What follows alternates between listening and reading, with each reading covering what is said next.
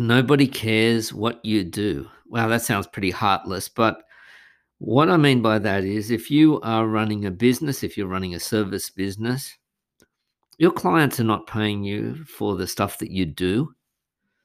They're not paying you for a solution. They're not paying you for your services. They're not paying you for your skills or for your experience. They're not paying you for a result. Well, okay. Let, all right. Okay. Let's say, let's admit that they are paying you for some kind of result and some kind of solution. But that's not really exactly what they're buying. They're not paying you for what you do, for your deliverables. They're paying you for what that is going to do for them. They're paying you for the difference that it makes. And so that has a massive impact in how you present yourself. Imagine that you are a web designer. You could speak about the great websites that you have designed and the great websites that you could design. And a client may come up to you, a potential client, a prospect may come up to you and say, Look, I, I, I, I need to talk to you. I need a new website. We need a new website. Now, you could jump into all kinds of questions like, well, uh, how many pages do you want? I can definitely build you a better website. How many pages do you want? What kind of look and feel would you like it to have? Are there any other websites that you've seen, maybe of your competitors or others that you might think, well, we, we could do that or we should do that as well? But think about it, they're not really, really, really buying a new website. Let's imagine that they're, I don't know, a barber a barber's probably not a great market for you to build a website for. It's a very local business, and and uh, uh, loyalty, customer loyalty, is is very very hard to shift. But nevertheless, let's assume that you you are the website, the web designer for the barber shop. Now, the barber may say, we, uh, we need a new website. We need a fancy website. We need a pretty website. But that's not what they're buying. What they're buying is what the website is going to do for them.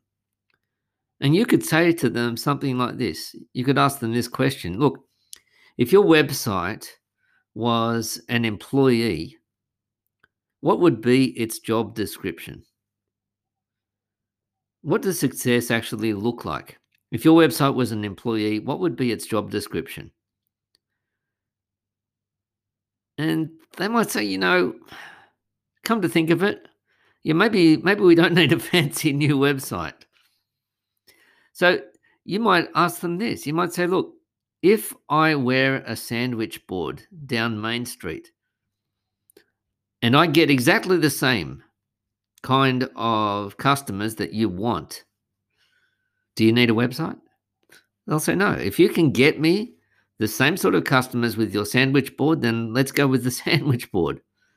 Now, of course, you're going to say, well, that's not a really profitable way for me to be spending my time wearing a sandwich board down the main street. But the point is well made, which is that a sandwich board is the aim of the sandwich board is the same as the aim of the website, which is to get the right people in the door. The aim here is not to build a fancy website the aim here is to build a better barber business with some alliteration for you. So, how do you go about that? Well, you might say, okay, I'm going to build a website and we're going to measure success by depend by working out how many visitors you get. Well, let's translate that to the barber to the barber shop. I'm going to crowd out this barber shop with a whole lot of bald men who don't have beards and who don't need a barber, but we'll offer them some free beer. That's going to be your marketing. Okay, we're going to have free beer inside the barber. You might be driving traffic to the website, but it's the wrong kind of traffic. They're not going to convert, they don't need the service. And so that brings us back to the question then well, what, what is the point of the website? Not that it looks good, not even that it attracts a lot of traffic, although that may be one of the goals. but that it does some sort of function, some sort of job. It could be an authority builder. It could be just for compliance to say, well, we in our industry we have to have a website. It, like it's a it's a legal requirement. We actually don't care what it looks like, but it's got to have this statutory information on it. What's the point of the website? And so once the web designer gets that in his head or her head and says, well, actually, I hadn't thought of it that way, then they're moving away from this is what I do and these are the skills that I have to why do you care? Why is this important? What difference will it make? What difference do you hope that it will make? And that's when the conversation becomes much more business focused and less focused on the technical side. So, if you are a service provider, if you are trying to sell your service, and if you're doing it by talking about your service, talking about your skills and experience and the testimonials from other customers, then from other clients, then you may be missing the mark.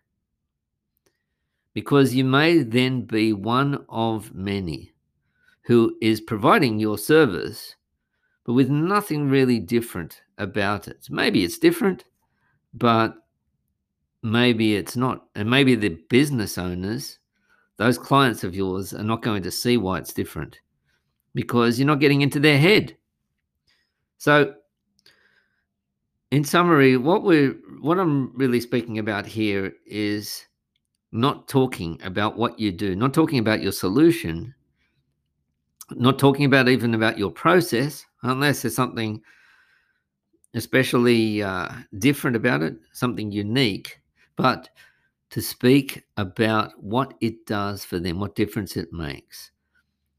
So, hey, dear client, you're currently on this side of the river. Let me describe that for you. Let me describe the symptoms. Let me explain how well I understand where you are.